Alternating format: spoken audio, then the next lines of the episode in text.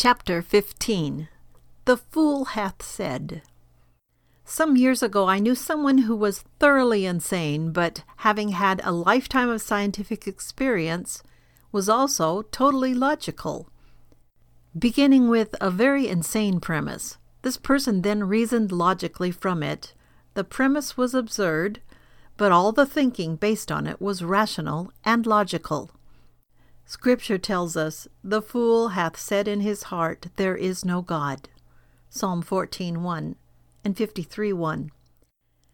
The fool may be rich or poor, well educated or poorly schooled, but he is a fool if his starting point is that there is no God. However logical he may be thereafter, his thinking has a false premise. This is why we are told, Keep thy heart with all thy diligence, for out of it are the issues of life. Proverbs 4:23.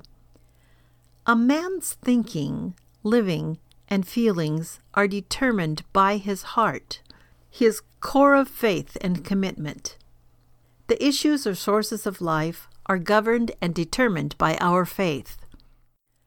The fundamental thing in all of life is that God is God and the universe and man are His creation. If we do not begin with this premise, we are fools, and all our thinking is foolish.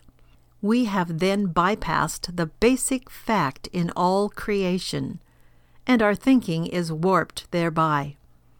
The Hebrew word translated as fool is nabal, N A B A L, meaning stupid, wicked, and a fool.